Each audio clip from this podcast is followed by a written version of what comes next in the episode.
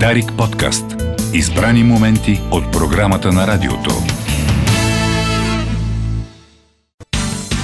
Пролет Велкова по Дарик радио.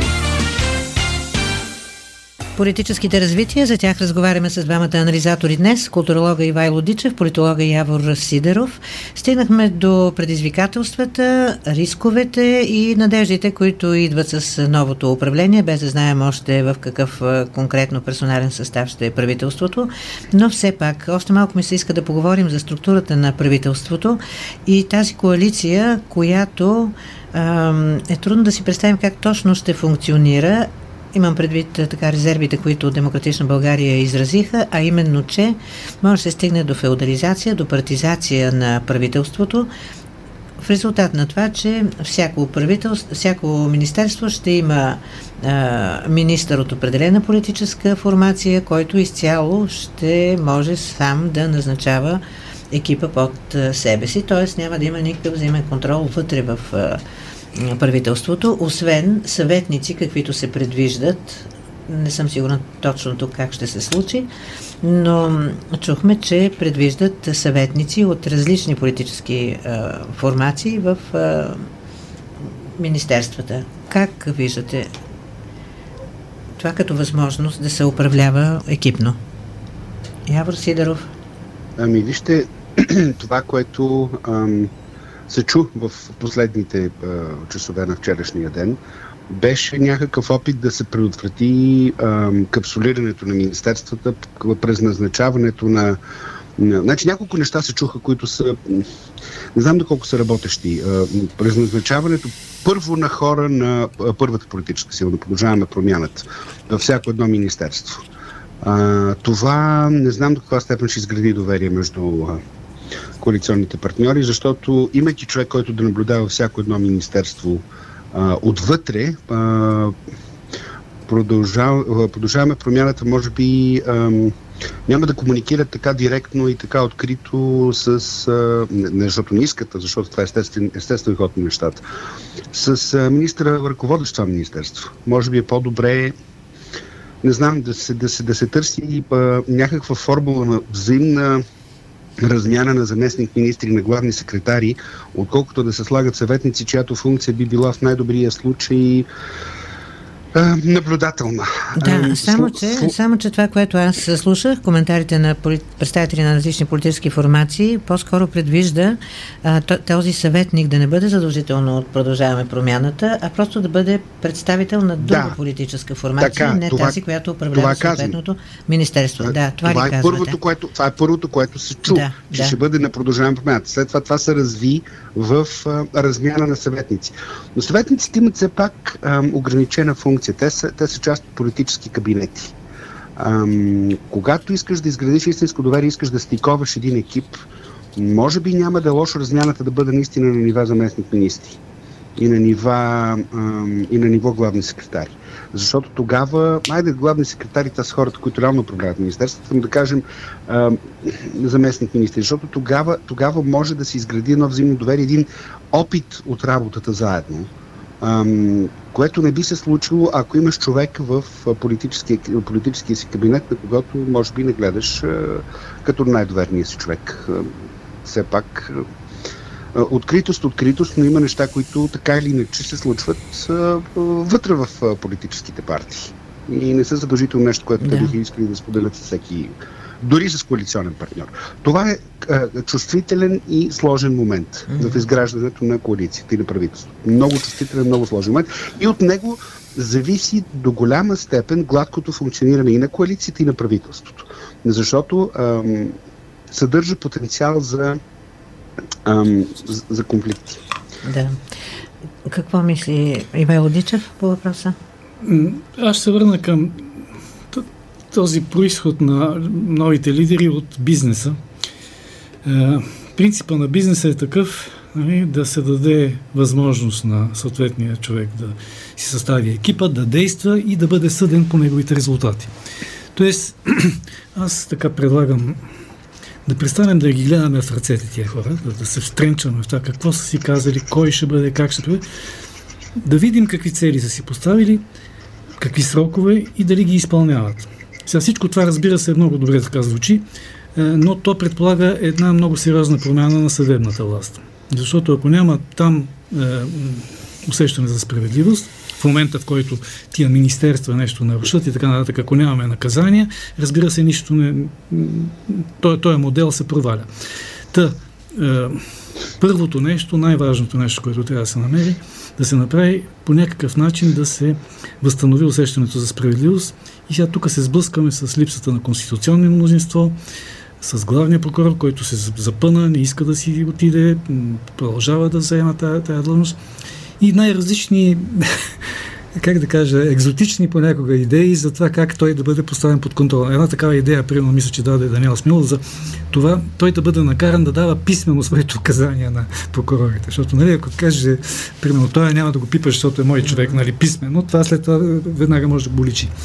Друга идея, тук чувам от една тази млада депутатка Лена Бориславова, да се направи да се направи мандата на Висшия съдебен съвет непостоянен, на времен, което да позволи той да бъде сменен. От тук нататък нов съдебен съвет, Висшия съдебен съвет, нали, очевидно ще погледне по друг начин на тази фигура. Тоест, нали, този бизнес модел, за който говоря, нали, даваш правомощия, оставаш да действат и съдиш по резултатите, предполага предварително действащо правосъдие.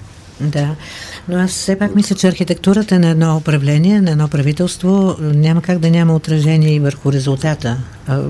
Чувам, че Явор Сидеров иска тук да се включи отново. Да, не, аз съм съгласен с това, което казва Ивайло Дичев, ама все пак си мисля, че съдебната власт е отделна и независима. И всякакъв вид реформа там трябва да се случва изключително внимателно. Тя е безспорно необходима и безспорно е отдавна закъсняла, защото ако ние имахме реформирана съдебна система и главен прокурор, вписващ се в очакванията и начините на функциониране на една нормална демократична държава, нямаше да имаме голяма част от проблемите, които имаме. Но да предикираме всичко, което се случва в изпълнителната власт, дори като структуриране на правителство или като начин на функциониране на коалиционна форма на управление, върху бързи промени в съдебната власт, крие риска от претупване на реформи в съдебната власт, които може после да ни гръмнат в лицето. Защото ако не проиграеш добре, ако не обмислиш добре, ако не проиграеш добре начините, по които се избира Висш съдебен съвет, начините, по които правомощите по-скоро, да, на главния прокурор и начините, по които той бива контролиран, дали от Народното събрание, дали в рамките на МВР, примерно от изпълнителната власт. Това са неща, които крият потенциала за сериозни проблеми по-нататък. Тоест, колкото и да са свързани двете неща, коалиционната култура, наистина, действително, трябва да представим демокрацията в ръцете, защото те се опитват да сгубят изключително сложна коалиция от много съставни части и да направят функциониращо правителство. Сега в тази една секунда, всяко на тяхно действие да бъде критикувано до смърт, е безпредметно и безполезно. Това, което казвам, това, за което пледирам, е реформите в съдебната власт да се случват не с оглед на това каква коалиция се сгубява сега и какво правителство се случва сега, а в по-дългата перспектива. Защото тя е крайъгълен камък на парламентарната демокрация. Така, разбира се, че желаем най-доброто възможно на това правителство, защото желаем най-доброто възможно за нас като общество, което обаче не значи, че трябва да имаме свръхочаквания. По-скоро би трябвало да имаме някакви реалистични очаквания за това какво би могло да направи следващото управление. И като се има предвид по колко много точки в тези преговори се стигна до решението да направим анализ и след това да решим ключови въпроси, дали няма да се стигне в един момент до там, че единствено по няколкото свързани с съдебната реформа пункта ще има съгласие между коалиционните партньори и оттам нататък повечето политики дали няма да се окажат трудно провеждани, именно поради това, че има сериозно разногласие вътре, различни виждания. Вие казахте преди малко, господин Сидеров, примерно енергетиката е една такава област. Да, една от редица области. Едно от ключовите послания на Кирил Подков и Асен Василев е посланието за тотално преобразяване на икономиката, преобразяване на модела. Едно от оптимистичните неща в работата на тях двамата и на новата формация е начина, по който виждат развитието на България в бъдеще в частта икономика и иновации. Въпросът тук обаче, дяволът в детайла, както и ние. Въпросът е до каква степен в държава като България, която има силен етатистки характер, и винаги имала силен етатистки характер, и това изобщо не го свързвам с комунизма, с периода на комунизма. България, въпреки обвиненията на най-различни популисти от ляво и от дясно, че е неолиберална икономика от самото начало на прехода, нещо, което тя е в много отношение, все пак поддържа едни етатистки очаквания и в обществото, и администрацията. До каква степен такъв тип иновация, такъв тип подход към иновациите, към една нова икономика, ще хване корен, ще пусне корен в администрацията, много зависи от начина, по който структурираш министерството, което би трябвало да окуражава.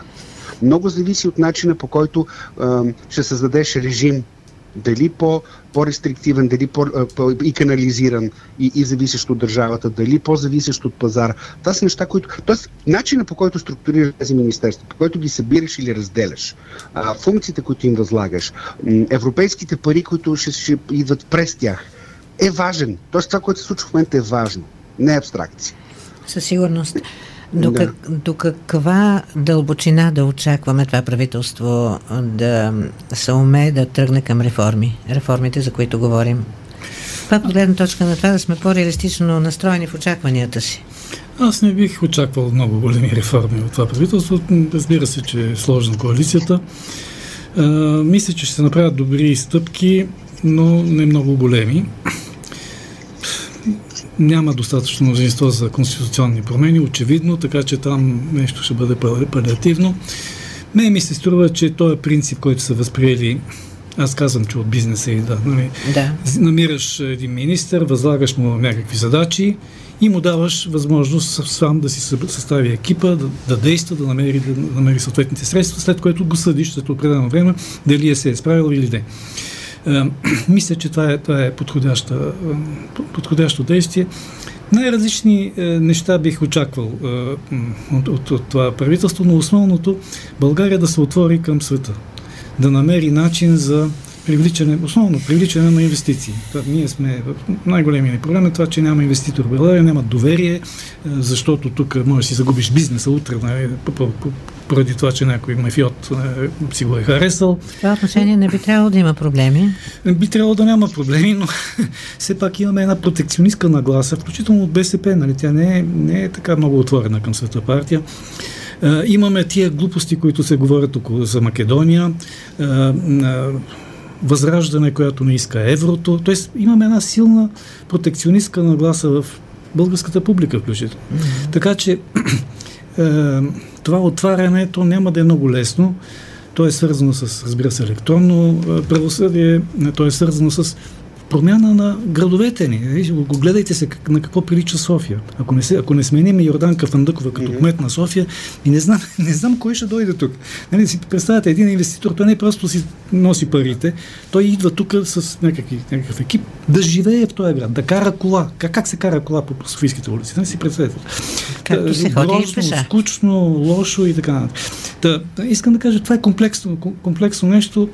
Ако вземем добрата посока, ако тръгнем в правилната посока, вече ще има един позитивен ефект от това правителство. Аз не вярвам, че то ще изкара много дълго.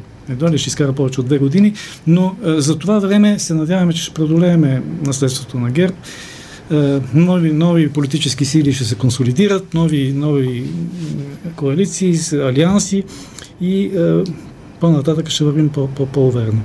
Сега за рекламите. Ще ви предложа след тях, ако искате, да поговорим, да помислим върху номинациите за министри, които вече са относително категорично обявени, И може би някакъв поглед да хвърлим и към служебното правителство, което вече си отива и заслужава някакси да го оценим на тръгване. Така, продължаваме разговора с Ивайло Дичев, с Явор Сидеров и ми се ще да поговорим за новите стари министри, тези, които със сигурно знаем, че ще влязат в следващото управление.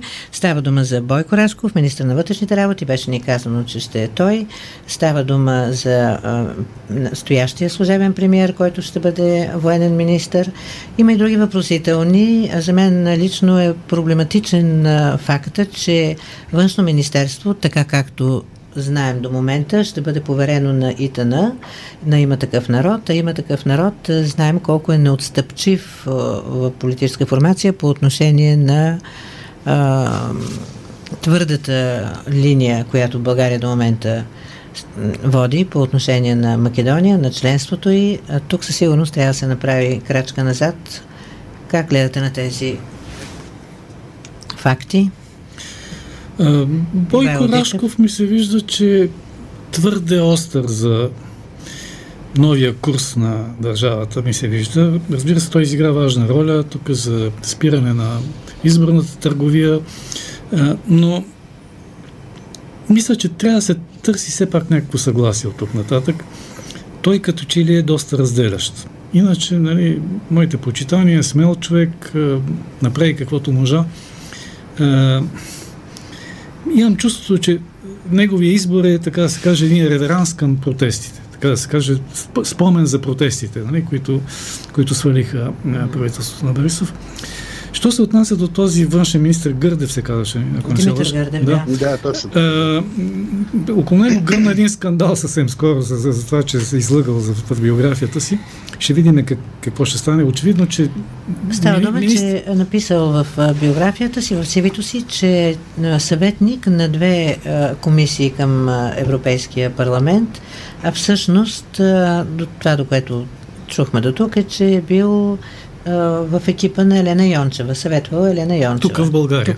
От България. Но искам да кажа, очевидно, че министри не могат да се избират на кастинги, както прави господин Трифонов. Очевидно, че това е съвсем друг тип дейност. Политиката, там се израства вътре в някаква партия, човек се доказва в някакви граждански битки и така нататък. Не знам как са го намерили, но искам да кажа, не за първи път грешат със своите избори. Трябва, може би, да се замислят. Сега защо точно на тях се поверява това министерство? Това е според мен по-големия интересен въпрос. Може би си мисли новото правителство, че външна политика нямаме и без това и че така ще следваме по инерция. Но както казахте, нали, темата с Македония е изключително важна. И тук не става дума за крачка назад, според мен, става дума за крачка напред. Трябва да се върнем към на сцената. На крачка назад от този натлък, в който сме се копчили. Да, на тия глупости, да. Трябва да направим крачка напред и да с всички сили да работим за интегрирането на целия ни регион. Тук не става дума само за Северна Македония. Целият регион в Европейския съюз, да се откажем от тия нелепи истории, свързани с миналото, с историята. Тези неща нямат общо с Европейския съюз. Те ще си ги решаваме тук на конференции, на дискусии, ако щете, с нашите конши, но в наш интерес е този регион да бъде част от Европейския съюз и за премахването на тая граница са умирали много българи. Така че това е нашия интерес, да махнем границата между нашите страни. Явор Сидеров. Няколко неща имам да кажа. Първо, по отношение на външната ни политика. За мен е това особено болна тема и това казах го неотдавна по Хоризонт в едно предаване и преди е ставало въпрос за това нещо. Нашата външна политика почти никога не се формулира и дори често и изпълнява от външно министерство.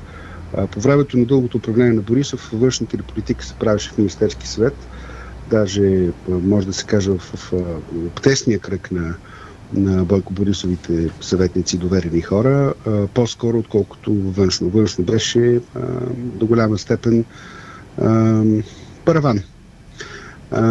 Това от една страна. В много по-голяма степен трябва да бъде развиван дипломатически състав на външно министерство, трябва да бъде финансиран, трябва да бъде окомплектован. От изключителна важност е България да има силна дипломация, нещо, което традиционно не е не ни е силата. Имало е моменти, в които хора са се откорявали и сега има такива, които се откоряват, но като цяло външната ни политика е функция много по-често на оперативни задачи, тактически, отколкото ли някаква дългосрочна мисъл. От друга страна, външната ни политика е изключително зле финансирана. Попитайте във външно колко взима един стажант аташе, т.е. млад човек, който трябва да знае два езика минимум и да се развива в кариерата, и абсолютно ще се ужасите от това нещо. Това от една страна. От друга страна, по отношение на кариерните, по отношение на назначенията на Итана. Сега защо външната политика се падна на Итана в рамките на тази коалиция е много интересен въпрос. Може да се тълкува по най-различни начини. Може да е популистски жест. Може да е жест за така укротяване на националистическите страсти в България. Ето, Външно министерство отива при хора, които защитават, през годините са доказали и сега продължават да доказват, че защитават нашите национални интереси в Македония. Надявам се това да не е така. Надявам се това да не е причината. Може да има и други причини. Няма да навлизам в тях. Но това, което исках да кажа по отношение на отиващото си служебно правителство. За мен най-приятната изненада в него, най-голямата и най-приятната изненада беше Стефан Янев, който е един разумен, балансиран, идеологичен човек, нещо, което не може да се каже за много хора в българската политика. И то консистентно разумен, балансиран и внимателно говорещ. И човек, който повече или по-малко мина през изключително бурни води в рамките на три парламента вече, без да забърка себе си в крупни скандали. Нещо, което нито Близнашки успя да направи, нито други предходни служебни премиери. Искрено се надявам, аз честно казвам не знаех нищо за Стефан Янев преди да се появи на политическата сцена като служебен премиер. Искрено се надявам той достане в състава на това правителство, защото ми се струва полезен и разумен. По отношение на Бойко Рашков съм съгласен с Ивайло Дичев. Той имаше роля в огнените сблъсъци от тази година и изигра ефективно. По отношение на министрите на министра на образованието, който знаем... Министър Денков, да. Да, ще бъде част от новото правителство, най-вероятно. Чувствата ми са по-скоро смесени, защото проблемите в образованието и в здравеопазването, които в един момент се преплетоха, са изключително тежки. И до този момент аз не мога да кажа, че изгарям от ентусиазъм по това, което виждам като решение. Особено по отношение на гимназиалното образование. Разбира се, на университетското и на висшето образование. Но по отношение на училищното образование, начинът, по който беше управлявана кризата, това не е звездния момент на служебното правителство. Никакъв случай.